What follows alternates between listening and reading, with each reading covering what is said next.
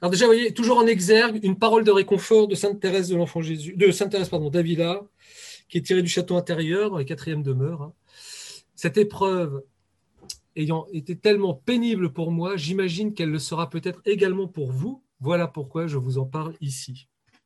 Donc, ce problème des distractions et des sécheresses dans l'oraison, eh bien, même Thérèse d'Avila, qui est la mère des spirituels, a eu à, lutter, à lutter contre et donc, c'est vraiment une parole d'espérance pour nous. Et vous allez voir que, comme je vous le disais, c'est un chapitre important parce qu'on va pouvoir donner des, petites clés anthropologiques supplémentaires pour, euh, pour avancer.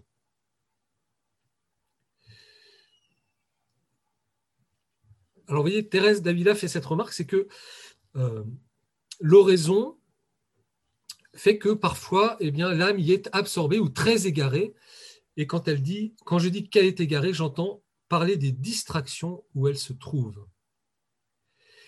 Et voyez tout de suite, le Père Marogène prévient hein, les méthodes les plus vivantes, les prières les mieux ordonnées, pas plus que la lecture assidue, ne sauraient mettre à l'abri des distractions et des sécheresses dans l'oraison. Donc, si vous voulez, c'est quasiment nécessaire. Et on va voir à travers ce chapitre pourquoi c'est nécessaire et puis comment lutter contre cela. C'est une lourde épreuve, hein. c'est évident, on, en pâtit tous, hein. je pense qu'on a tous l'expérience de, ces distractions, de ces sécheresses, pas seulement à l'oraison, mais aussi euh, euh, à la messe. Et euh, les enfants étant une cause de distraction assez récurrente, je pense. Voilà. mais là, on verra que ce n'est pas franchement une distraction, c'est autre chose. et en fait, ce qui est, ce qui est plus... comment dire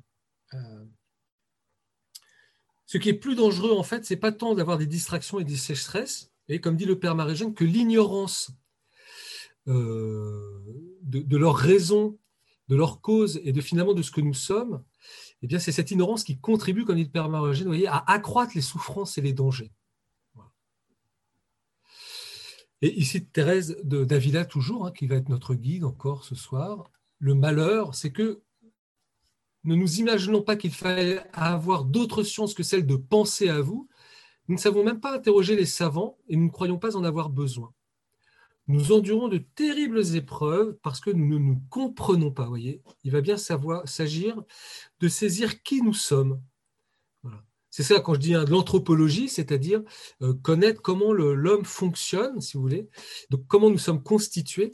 Et ça va, vous allez voir, ça va nous permettre de saisir la raison de ces distractions et de ces sécheresses. De là proviennent les afflictions dans lesquelles tombent beaucoup de personnes qui s'occupent d'oraison. Elles tombent dans la mélancolie, elles perdent la santé, elles arrivent même jusqu'à tout abandonner. Donc, nous, c'est plutôt le danger d'abandonner. Euh, on, reprendra tout à l'heure un peu ce, quand Thérèse parle de la mélancolie ou de la, perte de santé. Mais c'est moins euh, évident pour nous aujourd'hui. Donc, le Père Marugène va faire un chapitre en deux parties pour éclairer ce sujet. Vous voyez, la nature et les causes des distractions. Quelle est la nature d'une distraction et quelles sont les causes? Et puis, bien sûr, dans une deuxième partie, les remèdes à euh, ces distractions. Alors, grand A, donc le père Marugène commence à, citer un professeur, le, docteur Léniel Lavastine. Hein. recueilli et distrait sont deux adjectifs qui s'opposent, a-t-on noté justement. Le recueillement, hein, se recueillir, c'est se saisir hein, euh, en entier, et puis euh, euh en fait. c'est comme si vous voyez, on recollait les morceaux, c'est une condition de la prière. Vous savez, cette recherche de Dieu en nous, eh bien, nous, recueillons ce que nous sommes, nous, réunifions d'une certaine manière en allant chercher Dieu. Alors que euh, la distraction, c'est au contraire ce qui nous éparpille, ce qui nous fait sortir de nous-mêmes, etc. Dans la prière, les distractions sont donc en général en sens inverse du recueillement. Et c'est ça qui euh, nous fait mal. Tandis que le recueillement dans la prière est une concentration de l'activité de nos facultés sur une réalité surnaturelle. C'est-à-dire que, vous voyez, tout, ce que nous sommes est orienté vers cette réalité surnaturelle, en fait, qui est Dieu. Eh bien, la distraction, elle, est une évasion, vous voyez. C'est le contraire du recueillement, soit d'une de nos facultés, soit de toutes nos facultés, qui cherchent quoi? Ben, Un autre objet que Dieu. Et cette recherche d'un autre objet euh, supprime le recueillement. Alors, le père Marogène dit tout de suite, toute évasion d'une ou de plusieurs euh, puissances n'est pas nécessairement distraction. Donc, on verra pourquoi. Et on va commencer une analyse psychologique, si vous voulez, pas au sens moderne, mais vraiment de, de qu'est-ce que euh, psychologique de l'âme, de, ce que sont nos facultés, de comment nous, fonctionnons. Et c'est ce qui va aider à préciser la nature des distractions. Pourquoi c'est important de, partir de Thérèse d'Avila? Parce qu'elle avait euh, euh, comment dire, des, divagations, comme dit le père Marie-Eugène, euh, de, beaucoup de ses facultés, en fait. Et donc, cherchant le recueillement, elle fait l'expérience que ses facultés se, dispersent, se distraient, et donc elle, décide de consulter des savants pour, qui vont confirmer son expérience sur la distraction et voyez, l'activité indépendante des facultés de l'âme, on va, on y revenir, ça c'est une des grandes raisons de, des distractions. Donc, petite phrase de Thérèse, pour moi j'ai grandement souffert parfois de ces divagations d'esprit, et il n'y a guère plus de quatre ans que j'ai compris par mon expérience personnelle que la pensée, ou pour que l'on comprenne mieux l'imagination, n'est pas la même chose que l'entendement. Je consultais un savant et il me dit que c'était vrai, cette réponse ne fut pas d'une petite consolation pour moi. Donc, vous voyez, Thérèse d'Avila, quand elle fait oraison et qu'elle a ses distractions, elle perçoit, elle saisit, vous voyez, ça fait partie de son charisme, qu'en fait, en nous, il y a des facultés différentes et qu'elles, qu'elles ont une certaine indépendance. Et ce dont souffre énormément Thérèse d'Avila, c'est d'une imagination extrêmement débordante. Et à un certain moment, elle voit qu'il y a une distinction entre son imagination et puis son, ce qu'elle appelle l'entendement, c'est-à-dire, disons, l'intelligence. Je vais revenir dessus Et elle a, euh, de la part de savants, donc les puissances de l'âme, hein, que les puissances de l'âme est une activité indépendante et que certaines puissent s'évader isolément du recueillement sans le détruire.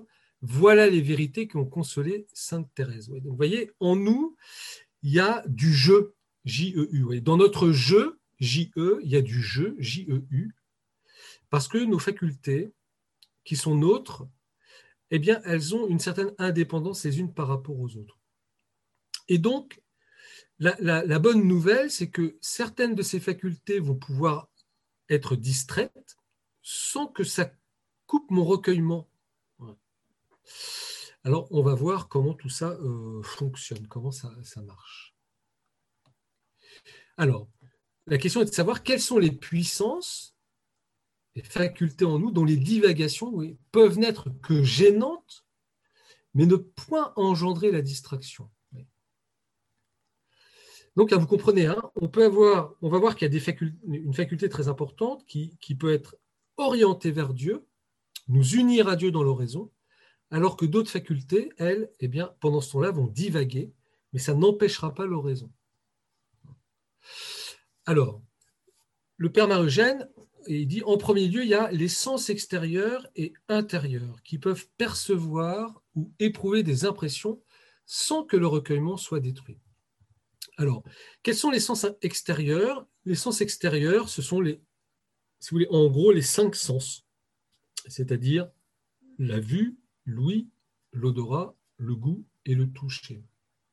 Et puis, les sens intérieurs, il y en a plusieurs, il y a ce qu'on appelle le sens commun, euh, c'est-à-dire c'est la, quelque chose en nous qui, voyez, va unifier ces différentes sensations. Euh, la, vue, elle a pour objet propre ce qui est visible, voyez, mais la vue n'entend pas. Voyez, et, pourtant, nous, quand nous voyons quelque chose, un oiseau par exemple qui chante, nous, l'entendons aussi. Donc, y a, voyez, c'est le sens intérieur, c'est quelque chose qui, qui, euh, qui est plus profond que les sens extérieurs et qui commence déjà à faire la synthèse. Et dans les sens intérieurs, il y a l'imagination, voyez, donc la, collection de ces images, où je peux me projeter dans l'avenir. Et puis il y a aussi la mémoire. Euh, et vous voyez, ce que dit le Père Marogène, c'est que nous, ni nos sens externes, ni ces sens intérieurs, principalement, disons, l'imagination, euh, ne détruisent le recueillement, alors même que on peut éprouver une impression de distraction. C'est ce qui veut dire, voyez, je puis, il va nous faire vivre cette expérience. En me promenant dans la campagne, voir un paysage familier, entendre le chant des oiseaux, ou bien éprouver une certaine souffrance physique, ou une peine d'âme, et poursuivre cependant mon oraison sur un sujet évangélique, étranger à toutes ces perceptions ou sensations. Donc vous voyez, sens extérieur, sens intérieur peuvent être distraits, soit par un chant d'oiseau, soit par une souffrance physique, mais le recueillement n'est pas détruit parce que mon intelligence et ma volonté sont focalisées sur soit la présence de Dieu, soit un, épisode évangélique, etc. Du coup, l'abstraction hors du sens, hors du sensible, en fait, tout ce qui concerne le sensible est fréquente, dit le Père Marogène dans, le recueillement. Et vous avez le début du château intérieur, hein, où Sainte Thérèse note euh, Tandis que j'écris ces lignes, je réfléchis à ce qui se passe dans ma tête, et vous allez voir que dans la tête de Thérèse, il y a beaucoup de choses, c'est-à-dire à ce grand bruit dont j'ai parlé au début et qui me rendait presque impossible le travail que l'on me commandait. Il me semble entendre le bruit d'une foule de fleuves qui se précipitent, d'oiseaux qui chantent et de sifflements. Je le perçois non dans les oreilles, mais dans la partie supérieure de la tête. D'ailleurs, quel que soit ce trouble, il ne m'empêche pas de me livrer à l'oraison, ni d'être attentive à ce que je dis en ce moment. Vous savez peut-être que parmi vous, il y a, euh, vous pouvez être très concentré sur un travail et en même temps écouter la musique classique. Et cette musique d'arrière-fond ne, ne, vous gêne absolument pas pour être attentif au travail que vous êtes en train de faire. Et eh ben, en fait, c'est exactement la même chose et s'il peut se passer à l'horizon. C'est-à-dire que ben, je peux prier dans la nature, et ben, le chant des oiseaux euh, ou le bruit de la mer ou des choses comme ça n'empêche absolument pas mon recueillement par rapport à Dieu. vous voyez, indépendance des facultés, notamment des sens externes et internes, donc qui, correspondent à notre sensibilité. Pourquoi? Parce qu'on a, on a des facultés plus intérieures, plus profondes, que sont notre intelligence et notre volonté, qui, elles, peuvent être unies à Dieu ou orienté vers Dieu sans que le reste ne le trouble. Et vous voyez, il ne faut absolument pas chercher à maîtriser cette imagination, cette sensibilité. Vous voyez, euh, on, ne peut pas ne pas entendre, on ne peut pas ne pas voir. Même, quand on ferme les yeux. À la limite, on peut ne pas voir, mais se boucher les oreilles, c'est quand même difficile. Ou on ne peut pas ne pas sentir, voilà, ne pas toucher.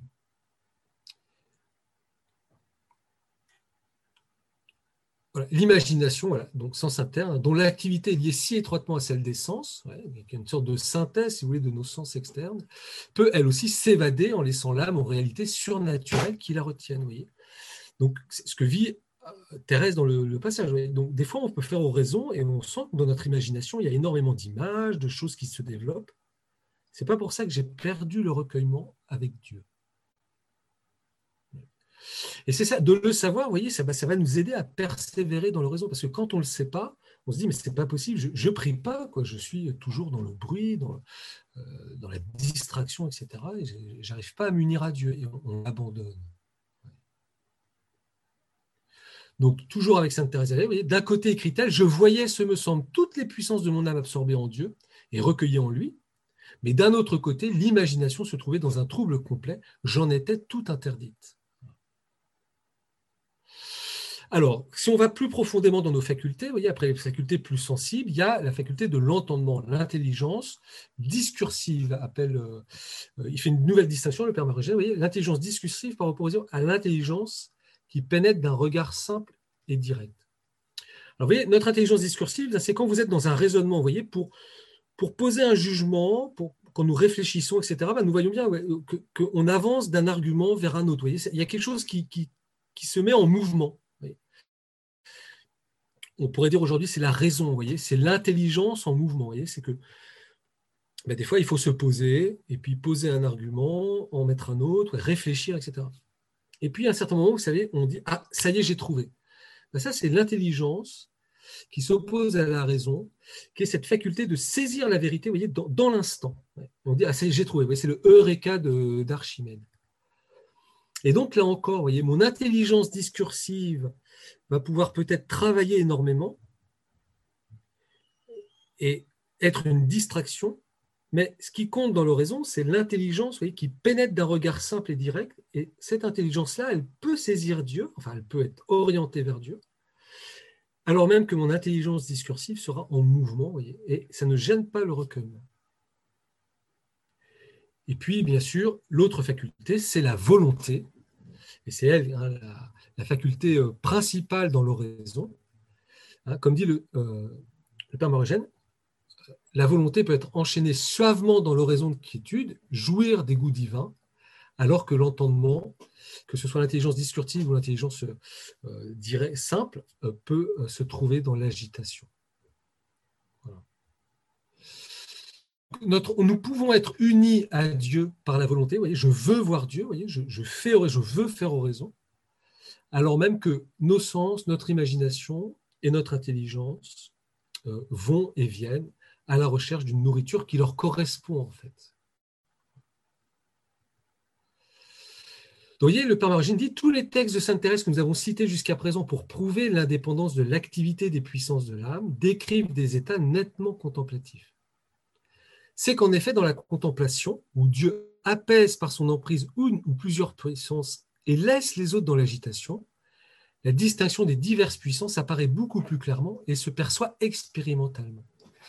C'est-à-dire, si vous voulez, plus vous allez faire oraison, plus vous allez, euh, plus nous allons distinguer justement nos facultés, nous allons être capables de, faire des distinctions comme Thérèse les faisait. Au début, quand on commence, tout est un magma, voyez, on, a, du mal. À... Mais plus on va chercher Dieu, plus on va saisir l'indépendance de nos facultés, et plus en fait on sera apaisé dans notre raison, parce qu'on va voir que des fois on est, pris par Dieu, alors même que notre imagination part dans tous les sens ou que notre intelligence est prise par autre chose, etc. Donc c'est un effet aussi, si vous voulez, de, ce recueillement fidèle dans l'oraison à Dieu. on va mieux se connaître et mieux saisir cette distinction des, facultés. C'est ce que dit tout de suite le Père Marogène. Vous plus clairement perçu dans la contemplation, la distinction des facultés est un fait psychologique constant qui existe par conséquent à toutes les étapes de la vie spirituelle. On, est loin, vous voyez, euh, dans cette oraison chrétienne, voyez, de, euh, d'une recherche d'un apaisement total euh, de nos facultés, d'une sorte de, zen total, etc. Non, il y aura toujours de la distraction, il y aura toujours de l'indépendance des facultés, à quelque étape de la vie spirituelle qu'on soit, des premières demeures ou au mariage spirituel des septièmes. Alors, on verra, voilà, le Père Marogène rajoute que l'intervention directe de Dieu dans l'activité des facultés, qui produit la contemplation surnaturelle, modifie sensiblement les lois du recueillement pendant cette période. Alors, qu'est-ce qu'il veut dire par là? Il veut dire que euh, dans la contemplation, il suffira que la volonté adhère à l'emprise de Dieu, alors même que toutes nos autres puissances seraient dans l'agitation. Donc ça, c'est une expérience qu'on peut faire des fois. Euh, on sent que au fond de nous-mêmes, on est, on est saisi, on est présent à Dieu, alors même qu'autour, c'est un, véritable maelstrom. Mais, mais, il semble qu'au départ, vous voyez, dans les premières oraisons, il faut que pour que la, volonté soit prise, eh bien que notre intelligence aussi, euh, euh, soit par un raisonnement, soit par un simple regard, nous oriente vers Dieu.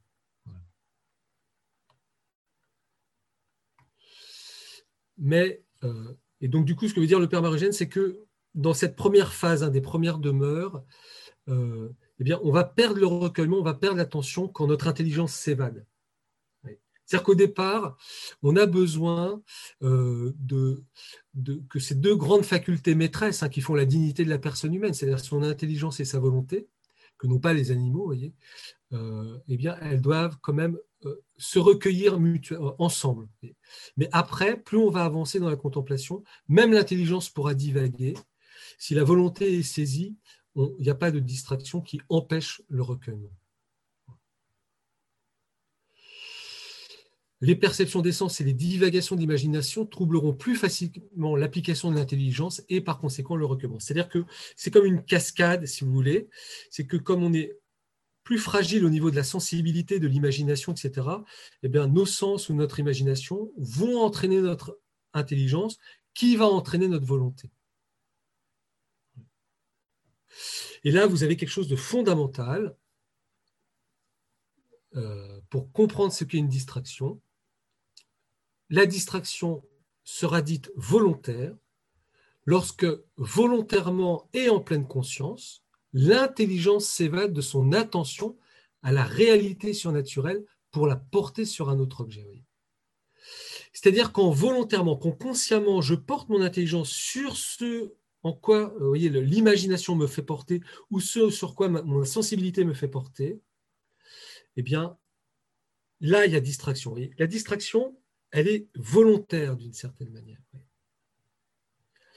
Voyez, je, je prends souvent cet exemple. Voilà, j'essaye de faire oraison et je sens bien que voilà, j'ai beaucoup d'images dans mon imagination, ça tourne, etc. Et tout d'un coup, voyez, volontairement, je me tourne vers mon imagination et là, je rentre dans un cinéma. Je me fais un cinéma.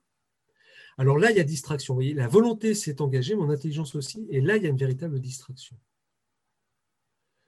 Mais, vous voyez, elle sera involontaire lorsque ce mouvement se produit involontairement ou sans pleine conscience, ordinairement en cédant à la sollicitation d'une impression ou euh, d'une image. Et à ce moment-là, vous voyez, la distraction involontaire, elle est beaucoup moins dangereuse, beaucoup moins néfaste, parce qu'elle elle ne me fait pas perdre le recueillement. Alors, ça, ça vous est peut-être déjà arrivé. Euh, euh, c'est une nuance psychologique que rajoute le père Marogène. quand la distraction n'est plus seulement passagère pendant. Vous voyez, des fois, on peut avoir une distraction. Il y a un chant, il y a un oiseau qui a commencé à chanter, et puis on, j'ai reconnu, c'est un rouge-gorge. Puis, voyez, j'engage mon intelligence. Ah oui, le rouge-gorge, c'est un oiseau qui, etc. Euh, et puis, ah, bah, attends, là, tu y es plus. Tu es en train de faire de l'ornithologie, donc je reviens au Seigneur. Et puis, ça passe. Le rouge-gorge continue de chanter, voyez, mais je suis uni à Dieu.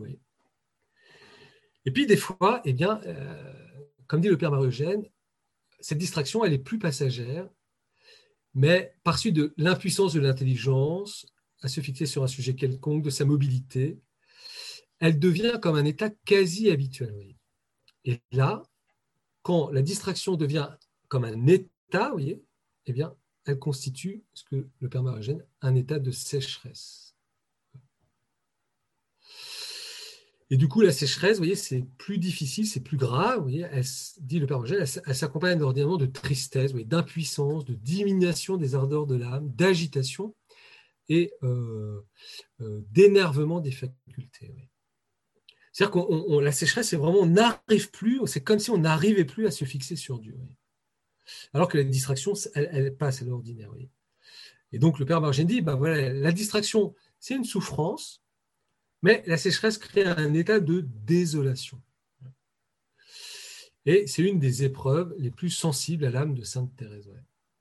Mais elle les décrit volontiers pour nous encourager. Pendant de longues années, dit-elle, en parlant de la première façon d'arroser le jardin, donc celle où on est, là, les premières demeures, en puisant de l'eau avec un seau. Donc, vous voyez, beaucoup d'activités de notre part pour rentrer dans l'oraison, pour se concentrer, pour se recueillir, etc eh elle a connu la fatigue de descendre fréquemment le seau dans le puits pour le retirer vide, et donc l'impression de sécheresse. Il lui arrivait que pour ce travail, elle ne pouvait plus lever les bras, c'est-à-dire avoir une seule bonne pensée. On n'arrive même plus à tourner l'intelligence vers Jésus ou vers l'Évangile ou vers quelque chose qui nous fait euh, nous mettre en présence de Dieu. Aussi, ajoute-t-elle, je regardais comme une faveur de Dieu de pouvoir enfin tirer une goutte d'eau de ce puits béni. Ces souffrances sont très pénibles, je le sais, et à mon avis, elles exigent plus de courage que beaucoup d'autres travaux du monde. C'est héroïque l'oraison, au départ. Et, et ce n'est pas une mince affaire. Mais voilà un autre aveu hein, qui va nous consoler. Telles furent les vérités sur lesquelles je méditais quand je le pouvais, mais très souvent, pendant plusieurs années, j'étais beaucoup plus préoccupé du désir de voir s'achever l'heure d'oraison et d'entendre le coup de l'horloge que d'autres pensées vraiment utiles. C'était tellement sec, son oraison, ou tellement rempli de distractions, qu'elle elle attendait la fin de l'oraison. Il y avait une, horloge hein, sûrement dans, la chapelle, et puis bah, elle fixait, elle attendait que l'heure d'oraison s'achève. Thérèse d'Avila, hein, maîtresse des spirituels. Une telle tristesse s'emparait de moi en entrant à l'oratoire que pour me surmonter, j'avais besoin de tout mon courage, qui, dit-on, n'est pas petit. Vous voyez, même le, le fait de, de, devoir vivre ce temps voyez, de, sécheresse, de distraction, voyez, la, dégoûtait même de commencer l'oraison. Et je pense, je qu'on on y est tous passés, voyez, on, y passe encore. Alors, sur son, son, courage, on a vu en effet que Dieu me l'a donné bien supérieur à celui d'une femme, quoique j'en ai mal usé. La souffrance inhérente à un état d'impuissance et à l'ennui qui accompagne le vide des facultés est augmentée par le sentiment de l'unité de, l'inutilité des efforts et l'impression de l'insuccès définitif dans les voies de l'oraison et par conséquent dans la vie spirituelle. Donc, face à ces distractions, face à ces sécheresses que nous vivons, eh bien, on a la tentation, et, qui est une souffrance, qui est une souffrance, parce qu'on voudrait s'unir à Dieu et on a l'impression qu'on n'y arrive pas, eh bien, on a besoin d'être éclairé et fortifié. Et alors, vous allez voir, quand on connaît la cause des distractions et des sécheresses, eh bien, on va pouvoir en donner des remèdes et ça va être éclairant pour nous. Donc, encore une fois, vous voyez, le Père Marugène ne va pas porter sur les causes volontaires des distractions et des sécheresses, hein, parce que c'est le type, voilà, négligence, aller, chasser pendant l'oraison, voyez ce que je vous disais, ou complaisance qui les entretiendrait, ou négligence notable dans la lecture spirituelle et dans la préparation qui doit assurer à l'oraison son aliment, vous voyez, dissipation de la vie et immortification habituelle des sens. C'est sûr que si je, regarde sans vous voyez, je regarde 20 heures de film par jour, eh bien, les 10 minutes d'oraison vont plutôt être profondément agitées. Donc, vous voyez, ce qui est beau, c'est que euh, on voit bien que l'oraison appelle à une conversion intégrale de notre existence. Ouais. et ça nous invite à dire qu'est-ce que je fais de mes facultés en dehors de l'oraison? Et puis, vous voyez, préparation de notre oraison. Mais ce n'est pas de cela que parlait le Père Marugène. Parce que là, il est facile d'en déterminer le remède. C'est-à-dire, bah, voilà, une, conversion de vie, une, peut-être moins de regarder de films, euh, être moins complaisant, voilà, ne, pas passer notre oraison à, faire un film ou à, penser à notre prochain. Par exemple, pour un prêtre, c'est terrible, d'écrire son homélie. Qu'est-ce que je vais dire Et vous voyez, là, je, suis dans la distraction parce qu'en fait, je raisonne sur l'homélie que je vais dire le dimanche d'après. Et là, on, est responsable, de, l'échec. Négliger de l'appliquer serait se condamner à un insuccès. Là, il s'agit d'indiquer les causes qui rendent plus âpre et parfois même vaine, la lutte contre les distractions et qui, par conséquent, ne relèvent pas directement de la volonté humaine.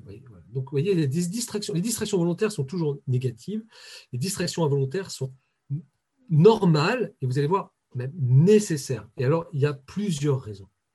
La première raison, c'est euh, le caractère, ce que dit le Père Margène, le caractère des vérités surnaturelles, qui est la première cause des distractions et des sécheresses dans notre vie d'oraison. Alors, ces vérités surnaturelles qui portent sur Dieu, voyez, elles nous sont proposées dans des formules dogmatiques, qui en sont l'expression humaine la plus parfaite. le credo, etc. La formule dogmatique, elle exprime d'une façon analogique, si vous voulez, adaptée en concept humain une vérité divine qui reste mystérieuse. Parce que tout ce qui concerne Dieu est supérieur à nos concepts, à nos idées. On ne peut pas enfermer Dieu dans notre cervelle. Alors, on peut essayer de trouver des, mots des, comparaisons, des échelles qui vont nous permettre de dire quelque chose, et donc c'est ce que l'on dit dans le credo, mais ce n'est pas parce qu'on formule Dieu qui est Dieu qu'on on saisit qui est Dieu. Dans l'oraison, qu'est-ce qui se passe? Notre foi aimante, elle ne veut pas simplement adhérer à la formule dogmatique, elle veut adhérer à la réalité qu'il y a derrière, à, Dieu lui-même. Et donc, cette vérité elle-même, euh, dont parle le Père Eugène, eh ben, elle va demeurer essentiellement obscure et ne se révélera ici-bas que plus tard à la quasi-expérience des dons du Saint-Esprit. Euh, je laisse pour ce soir parce que ça nous entraînerait tout le monde, mais on le retrouvera plus tard. Je tease un autre chapitre sur les dons du Saint-Esprit. Donc, en cette première phase, le mystère, donc, si vous voulez, Dieu lui-même, reste tout d'obscurité. Notre intelligence, qui adhère à la formule dogmatique, voyez, elle est à l'aise avec le concept elle résonne, elle admire et elle savoure. Notre intelligence, elle est faite pour comprendre. Donc, quand elle saisit une, vérité qui est proportionnée à ce qu'elle peut en comprendre, euh, eh bien, elle jubile.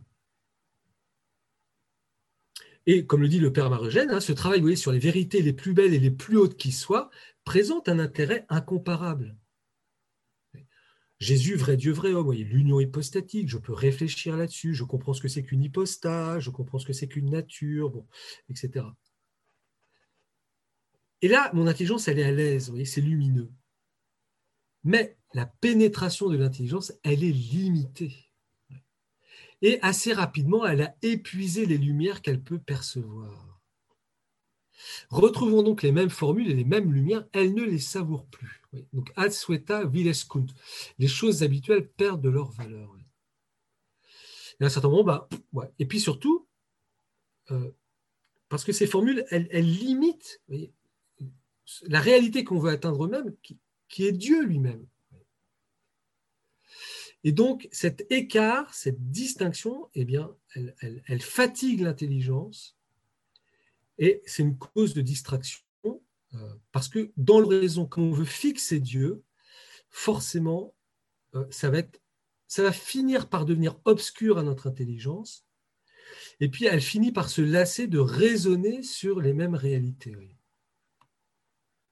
Ça, c'est la première raison. Donc, vous voyez, on n'est pas adapté à Dieu, en fait. Voilà, c'est ça. Et puisque nous, on veut la relation directe avec Dieu, ben, à un certain moment, ça, dépasse nos facultés, même notre intelligence. La deuxième cause de ces distractions, c'est l'instabilité des puissances de l'âme. Eh bien oui, nous avons tous fait l'expérience que notre sensibilité, notre imagination, notre intelligence et même notre volonté, eh bien, sont des puissances, hein, comme dit le père Marogène, instables et volages. On sent bien qu'on n'est pas très équilibré, etc. Alors, la faculté qui va essayer de tenir tout ça, c'est notre volonté. On voit bien hein, le recueillement, la concentration. Quand on se concentre sur quelque chose, on recueille nos sens, notre imagination, notre mémoire, notre intelligence, et puis on, se focalise par la volonté sur l'objet que l'on veut traiter, regarder, prier, aimer, etc.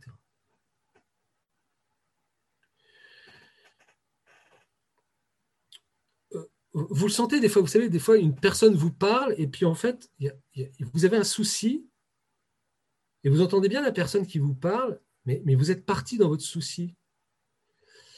Et d'ailleurs, la personne, elle se rend compte, c'est très intéressant. Elle dit hey, Tu es avec moi là? Tu dis oui, oui, bien sûr, bien sûr, je t'écoute. Qu'est-ce que tu disais?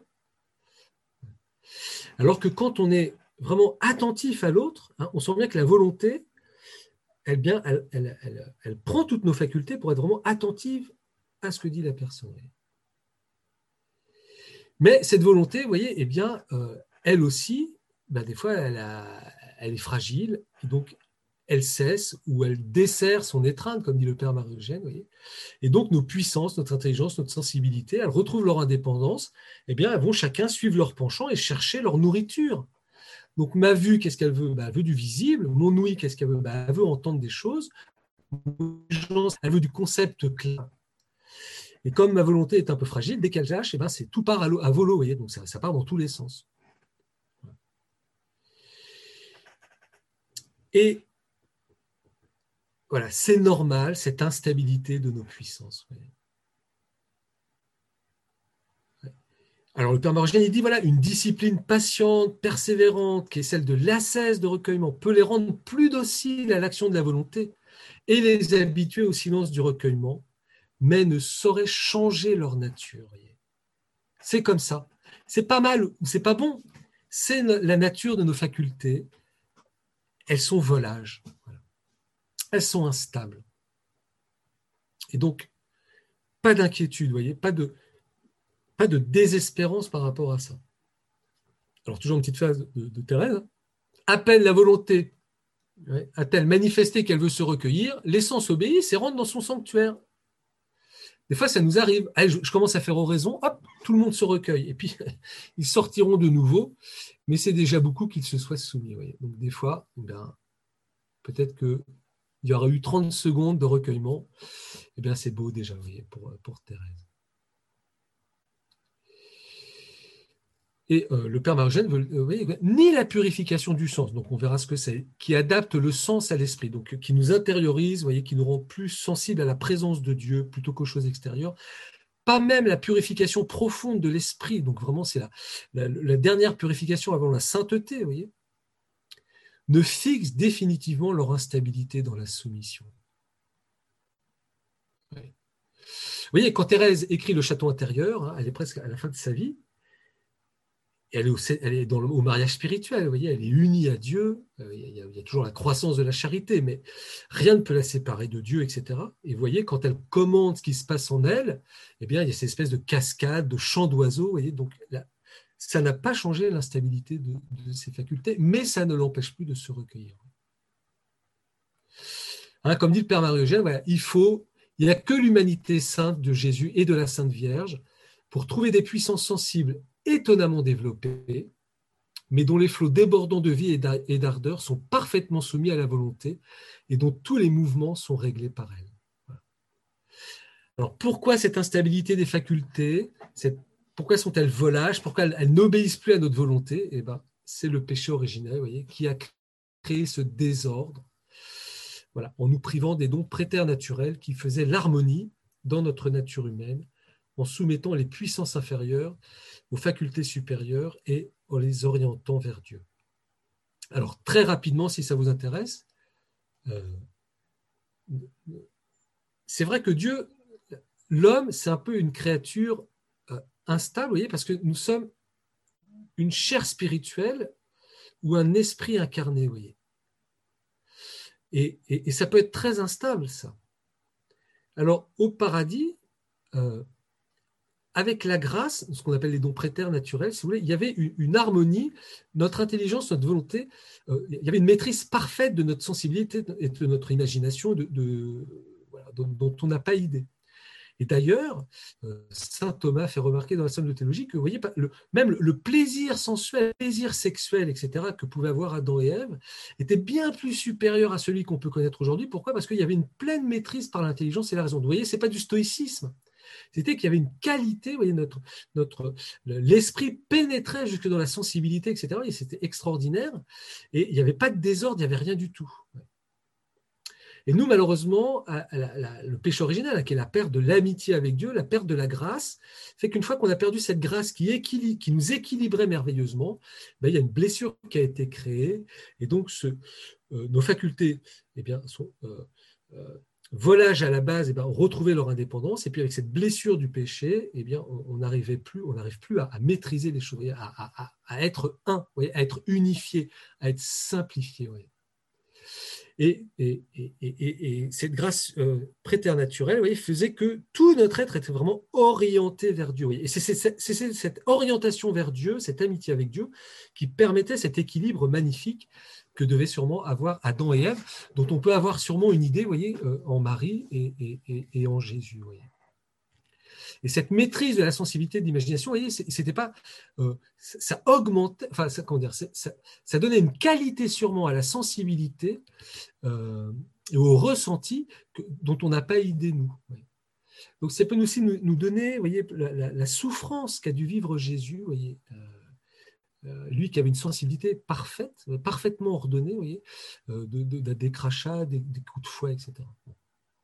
Bon voilà, je veux pas. Alors, comme dit le Père Roger, depuis lors, l'indépendance des puissances s'étale en nous.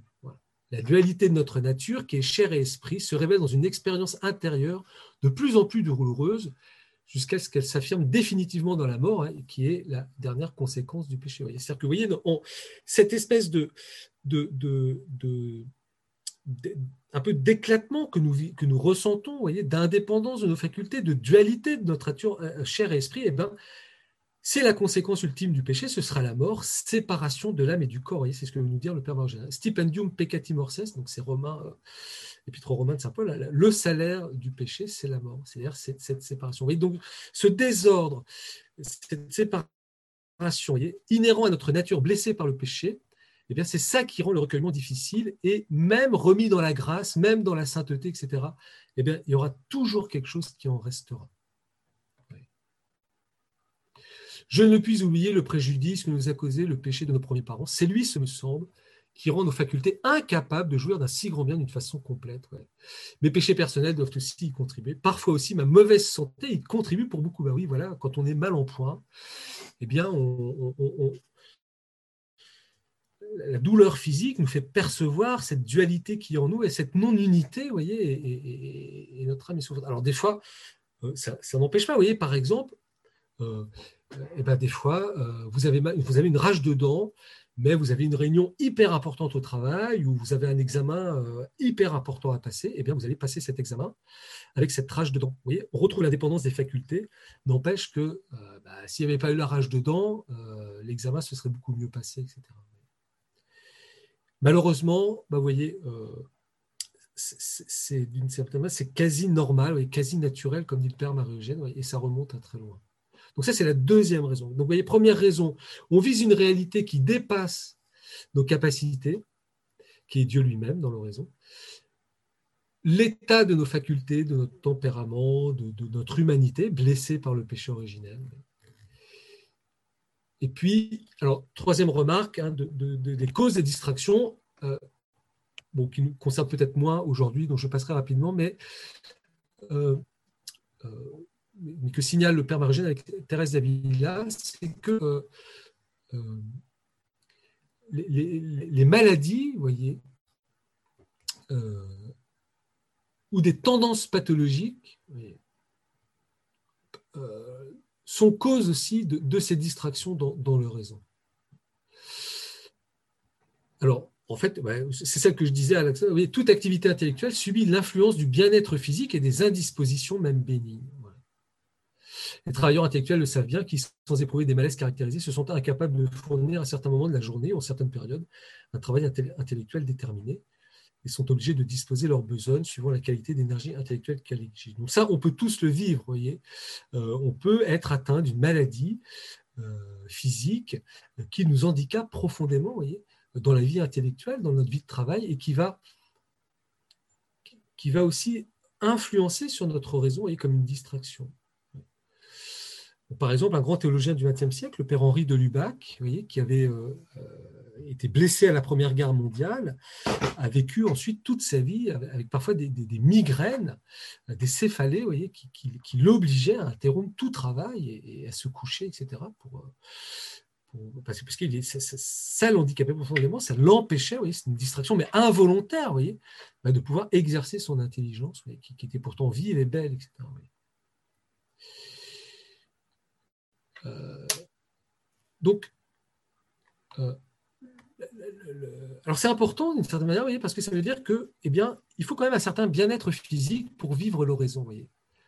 Et donc, ça peut être aussi une manière pour nous aujourd'hui, avec nos rythmes de dingue, de nous interroger sur si nous sommes vraiment euh, assez suffisamment à l'écoute de notre corps, etc.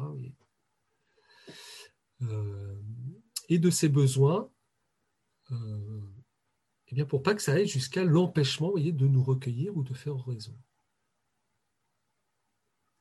C'est vrai que l'oraison, c'est beaucoup plus aimer que penser, voyez, mais notre sensibilité, elle est liée au corps, elle est encore plus liée au corps que l'entendement, et on subit d'une façon plus immédiate les vicissitudes. Et euh, Sainte Thérèse le dit, voyez, très souvent, écrit-elle, ce trouble des puissances hein, vient d'une indisposition du corps. J'ai une grande expérience sur ce point. C'est un fait que j'ai constaté avec soin et qui m'a été confirmé par le témoignage de personnes spirituelles. Telle est notre misère ici-bas, notre âme. Cette petite prisonnière du corps participe à ses infirmités. Les changements de temps, le bouleversement des humeurs empêchent souvent l'âme, sans faute de sa part, d'accomplir ce qu'elle veut et lui cause des souffrances de toutes sortes voyez, par exemple, un changement de l'ordre de l'oraison, remarque-t-elle ensuite, permettra peut-être d'échapper à ces maladies. Donc après, on va essayer de trouver des solutions ou pas. On ne saurait être plus sainement réaliste et plus maternellement attentif pour guider les débutants dans les voies de l'oraison. Donc là aussi, où on est dans l'équilibre physique, c'est important, vous voyez, parce que c'est tout notre être qui prie. Bon, J'espère que je suis assez clair plus nuisible, après, bon, il y a les tendances pathologiques et les défauts qui s'inscrivent dans le tempérament, et là, on n'y peut rien non plus. Euh, voilà. Alors c'est là, vous voyez, par exemple, Thérèse Avila, elle va faire appel à euh, euh, des, tendances mélancoliques. Ou des faiblesses de tête qui rendent le recueillement impossible. Il, y a, certaines personnes, à cause d'une faiblesse psychologique voyez, ou d'une pathologie, eh bien, il faut les écarter de l'oraison parce que ce temps de silence, euh, voilà, on se retrouve seul, etc., si on est un peu dépressif et tout, bah, bah ça ne va pas améliorer les choses. Et donc, il eh ben, faut, faire, autre chose, il faut, euh, faut, aider les gens à vivre autrement. Voilà. vous voyez, même Thérèse hein, a la soin d'écarter de l'oraison certaines personnes dont la faiblesse psychique ne peut supporter les moindres chocs sans évanouissement. Alors, euh, le père Margène s'est beaucoup intéressé à une époque, vous voyez, à, ce qu'il appelle la psychiatrie moderne. Voilà. Ces défauts constitutionnels, qui peuvent avoir sur le développement de la vie spirituelle une influence si profonde. Alors, il y a des cas cliniques, mais il y a aussi des cas frontières, donc qui sont plus ou moins difficiles à, évaluer, à étudier. Mais voilà, ça veut dire que l'oraison n'est pas faite pour tout le monde non plus, voyez, et il faut savoir se connaître. Voilà. Et euh, bah, des fois, il faudra faire autre chose. Voilà. Et voyez, tandis que dans l'activité ordinaire de la vie, ces tendances se révéleraient à peine, elles manifestent leur force dans l'oraison. Et pourquoi Parce que dans la vie ordinaire, on est occupé, il y a des occupations, il y a des... Et donc, du coup, euh, ces pathologies ou ces tendances, voyez, ne, se manifestent pas. On, arrive à les équilibrer parce qu'il y a quelque chose. Mais dès qu'on est dans l'oraison, où nos facultés, nos tendances se retrouvent seules, sans nourriture, sans rien faire, eh bien, c'est là que ça peut devenir dangereux. Dès lors, le mélancolique qui s'accuse sans cesse, le scrupuleux, continuellement préoccupé par ses doutes, l'imaginatif qui ne peut arriver, cette divagation imaginaire, l'agité instable, dont les facultés sont toujours en mouvement, trouve des difficultés spéciales pour se recueillir. Donc, troisième raison, ben, les maladies physiques que nous portons, ou ces tendances psychologiques, ou ces défauts de tempérament, voilà, qui, qui, vont rendre difficile l'oraison, euh, qui ne l'empêcheront pas, sauf grosse tendance lourde, pathologique, etc., où il faut vraiment éviter à, la personne l'oraison, mais voilà, c'est encore une raison et une cause de ces distractions involontaires. Une autre cause, la dernière, pour le père Marie-Eugène, eh bien, euh, c'est une, cause surnaturelle, vous voyez, là, on quitte, pas anthropologique, qui n'est pas de notre côté, mais qui est de, la réalité surnaturelle, ben c'est le démon. Eh Quand les distractions et les troubles de l'entendement sont excessifs, c'est le démon qui en est l'auteur, déclare Sainte Thérèse. Alors, il ne faut pas voir le démon partout, mais euh, euh, euh, pourquoi il va être cause de distraction et de sécheresse? Ben, Parce qu'il n'a absolument pas envie que nous nous unissions à Dieu et donc, il va, s'agiter en nous agitant. Alors, vous voyez ce que dit le Père marie hein cette présence de l'esprit impur, parce que Thérèse d'Avila percevait des fois cette présence du démon qui, cause du trouble pendant l'oraison. Le Père marie agit tout de suite, cette présence de l'esprit impur ne saurait être perçue que par un esprit déjà purifié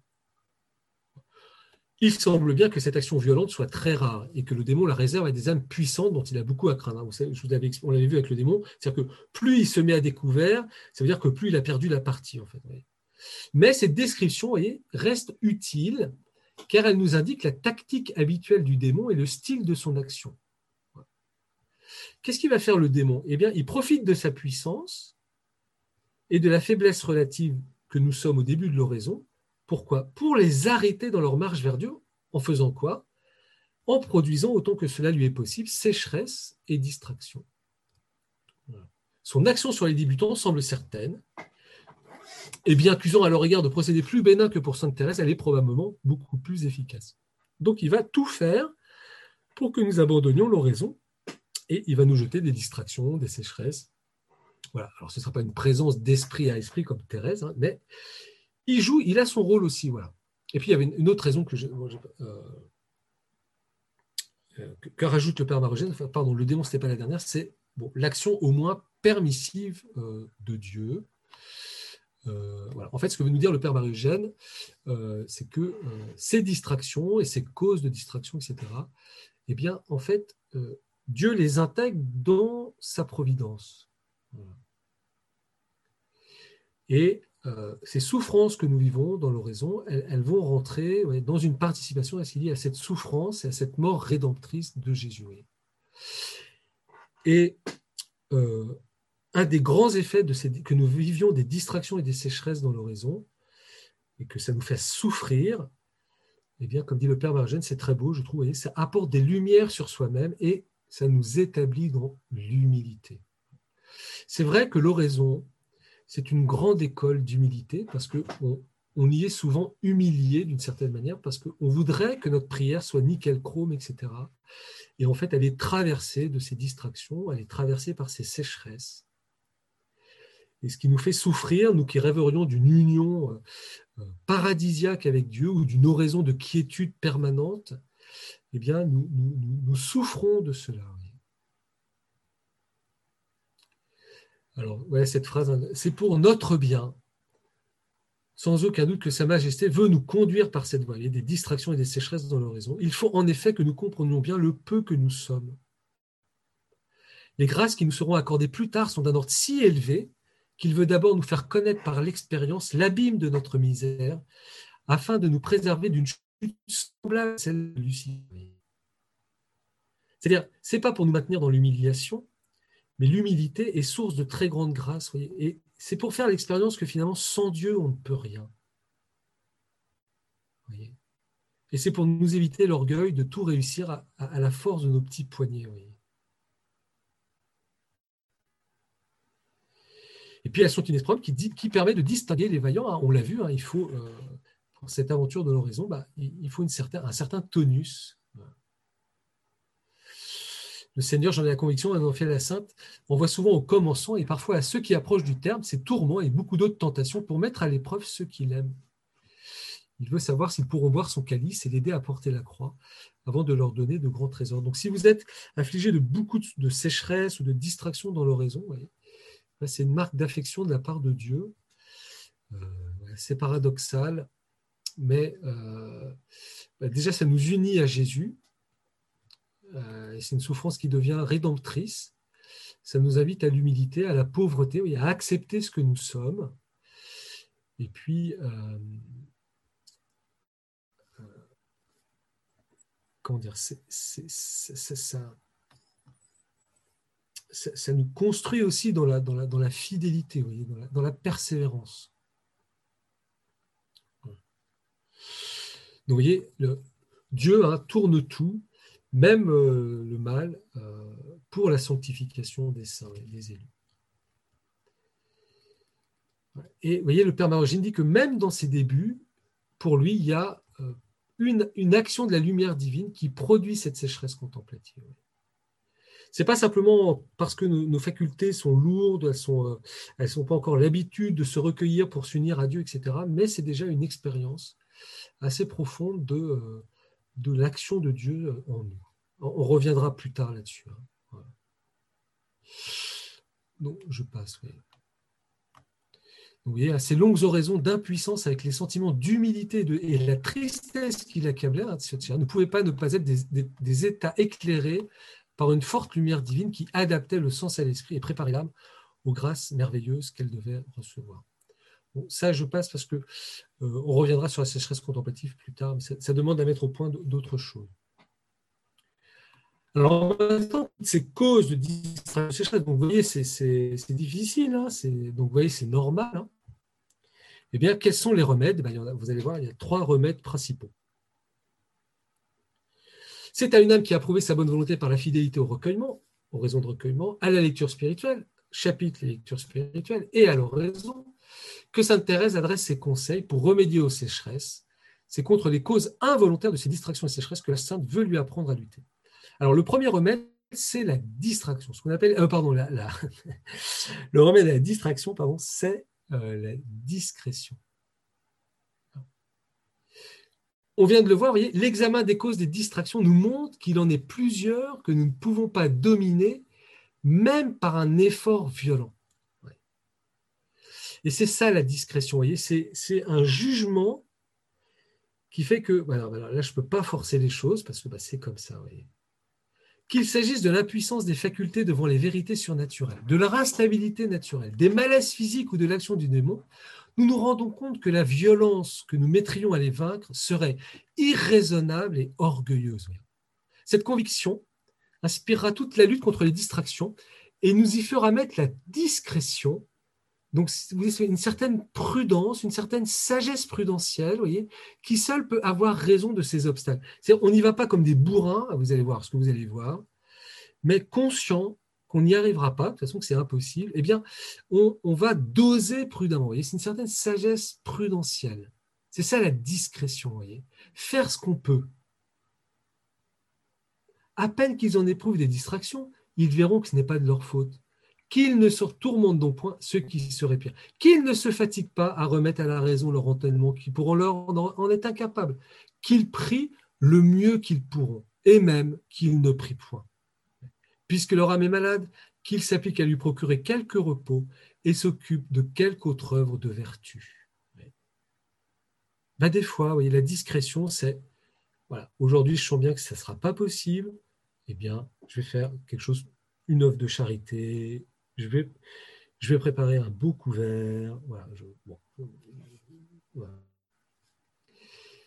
Plus on veut forcer, plus on aggrave son état et plus aussi on le prolonge. Il faut donc de la prudence. C'est ça la discussion. Pour découvrir quand le mal provient de cette cause de l'indisposition et ne point achever d'étouffer la pauvre âme. Ces personnes doivent comprendre qu'elles sont malades.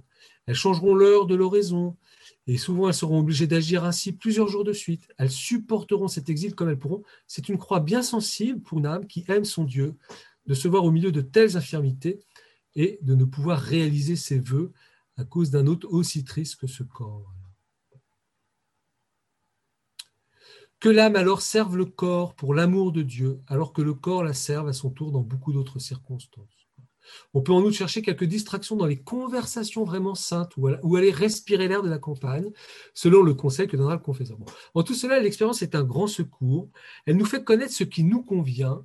D'ailleurs, en tout état, on peut servir Dieu. Donc, vous voyez, là, là c'est important, cette discrétion. C'est que il y a peut-être des jours, bah, ce sera impossible de faire oraison. Eh bien, pas de panique et n'essayons pas de forcer les choses. Occupons-nous ailleurs et puis on y reviendra après. Donc les cas sont bien différents. Mais voyez, vous avez l'idée de, la manière dont il faut lutter contre ces distractions. On devine que parfois, pour remédier à certaines impuissances, il faudra plus que de la discrétion dans l'effort, mais des soulagements et des soins éclairés la collaboration du directeur et du médecin. Alors là, c'est pour les cas voyez, de pathologie, de choses comme ça, donc je pense que ça ne vous concerne pas, mais vous voyez jusqu'où ça peut aller cette sollicitude, cette discrétion? Eh bien, des fois, on aura besoin des remèdes, non seulement de corps, mais de, de, l'âme, mais aussi du corps, voyez, pour pouvoir retrouver un équilibre et pouvoir faire oraison. Et donc, des fois, la collaboration d'un directeur, d'un médecin, nécessaire et contribuer heureusement à la santé du corps comme au premier degré de l'âme. Mais notez cette discrétion. On se connaît bien, on se connaît mieux, et euh, c'est pas euh, c'est pas grave, c'est pas un péché. Euh, des fois, il faut, bah, des fois, on a besoin de se reposer. Voilà, des fois, on a besoin de faire autre chose. Deuxième remède, eh bien, la persévérance. La discrétion, n'est pas destinée à favoriser la paresse. Hein, vous voyez bien.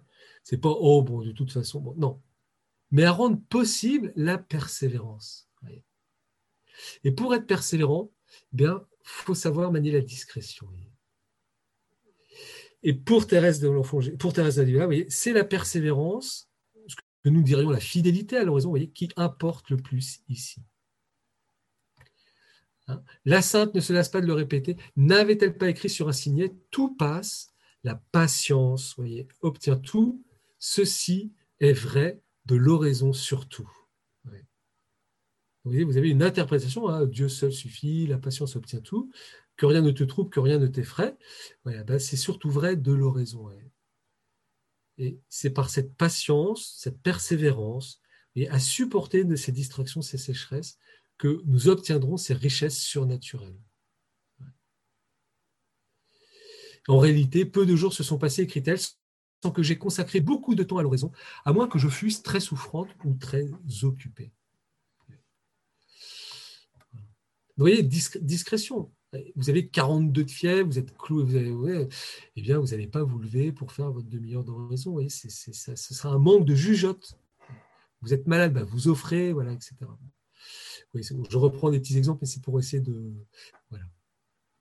Alors, par contre, voyez, la plus grande tentation de sa vie hein, à Thérèse, c'est, vous savez, ça, ça, a été de rester une année et même davantage sans faire oraison, parce que ça lui paraissait plus humble. Donc, vous voyez, là, c'est plus de la discrétion, c'est un défaut de jugement.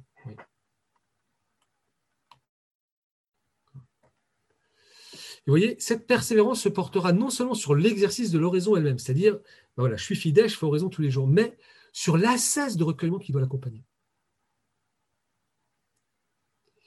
Donc, je vous disais, la conversion totale de vie, eh bien, pendant la journée, il faut garder sa sensibilité, ses sens, se garder des frivolités qui dissipent et revenir aussi fréquemment que possible vers le maître par des, oraisons, des oraisons ou des actes de vertu théologale.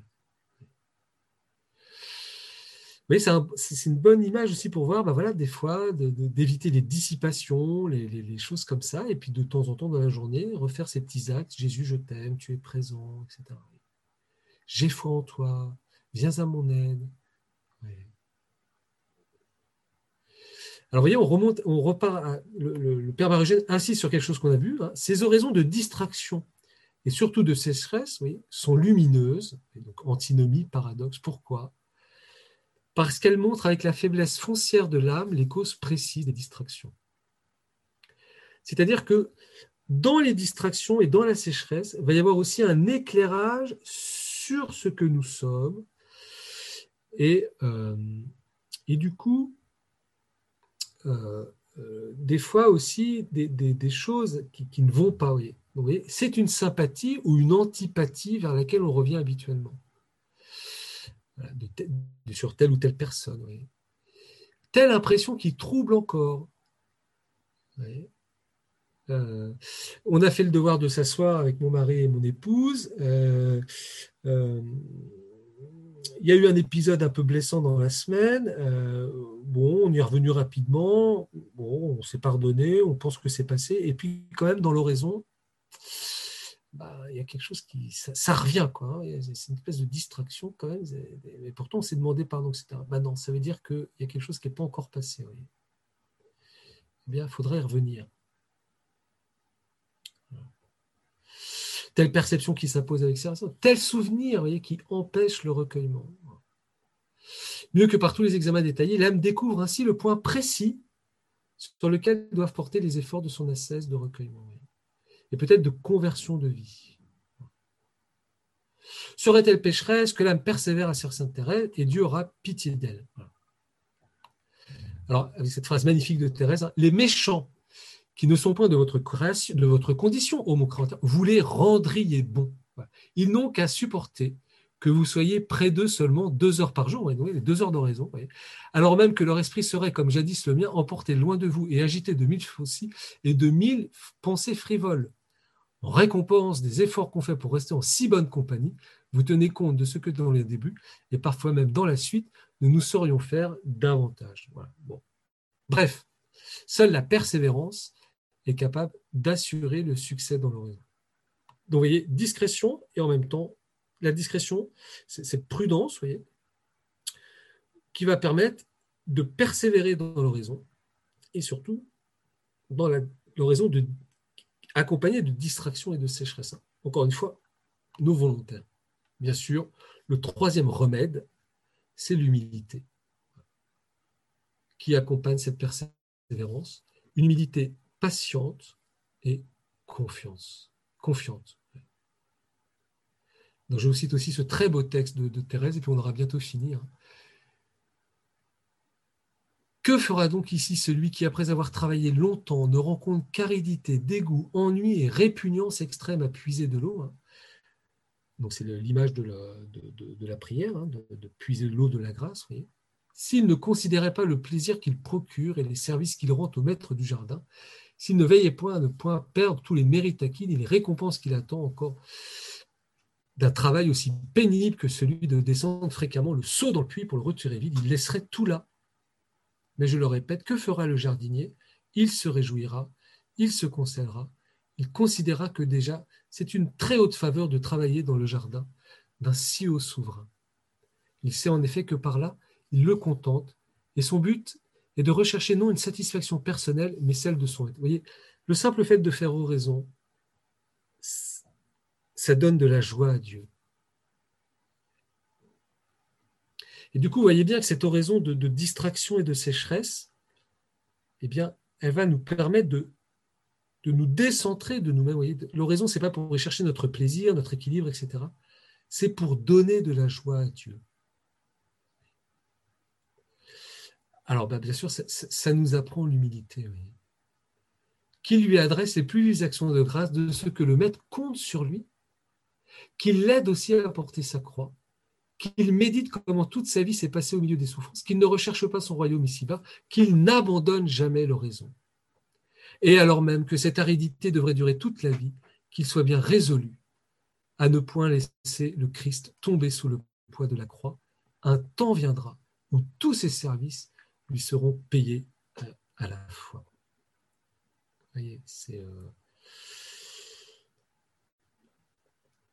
alors, et c'est l'humilité, c'est la disposition d'humilité, comme dit le Père vous voyez, aimante et patiente, eh bien, qui sont déjà un fruit des sécheresses et des distractions. Pourquoi? Parce qu'elles font communier l'âme au dessein providentiel qui permet et utilise les sécheresses pour la sanctification des élus elles obtiennent promptement de Dieu les plus hautes faveurs. Donc vous voyez, ça c'est quelque chose de très important et pour moi, vous voyez, à travers ces souffrances que nous vivons hein, dans l'horizon de, sécheresse et de distraction, en fait, comme elles nous unissent aux souffrances de Jésus sur la croix, etc., eh bien, elles, rejoignent d'autres personnes. Elles ont une valeur salvifique. Et donc, vous voyez, notre oraison euh, euh, a une fécondité. Ah, ça, c'est incroyable. C'est ça que dit le Père Margène, voyez. Alors même que, eh bien, on a l'impression que voilà, c'est pas pour nous, ça ne nous fait rien, etc. Mais dans notre fidélité, dans notre discrétion, dans cette humilité à nous tenir en présence de Jésus, alors même qu'on on est dans les sécheresses ou dans les distractions, eh bien, ça fait plaisir à Dieu.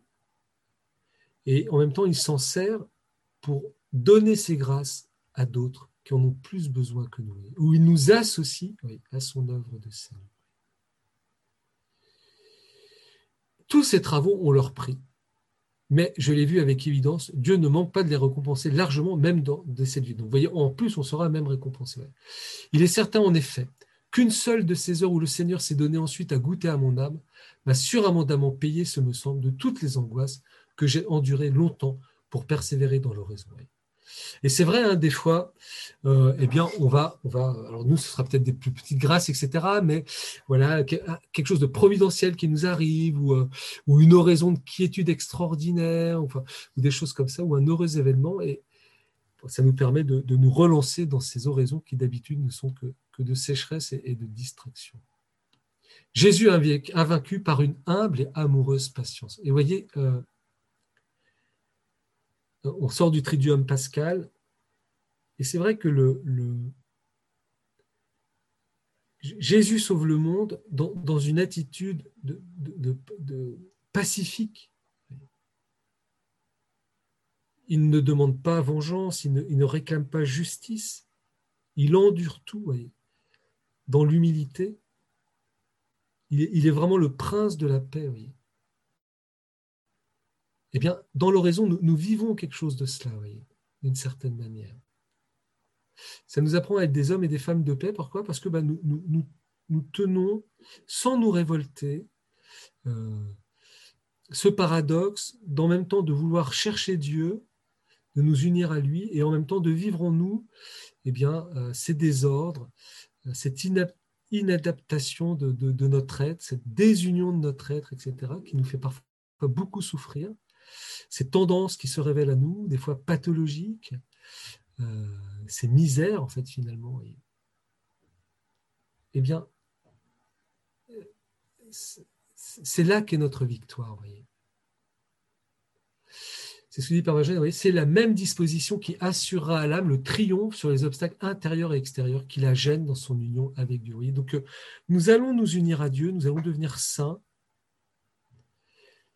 mais pas à la force du poignet, pas, dans une attitude, voyez, de, de, Rambo, je ne sais pas comment dire, voyez, mais en épousant les, sentiments même de Jésus, euh, dans cette attitude pacifique, humble et douce. Soyez. Apprenez de moi que je suis doux et humble de cœur. Et, et l'oraison nous apprend à devenir des hommes et des femmes doux et humbles de cœur.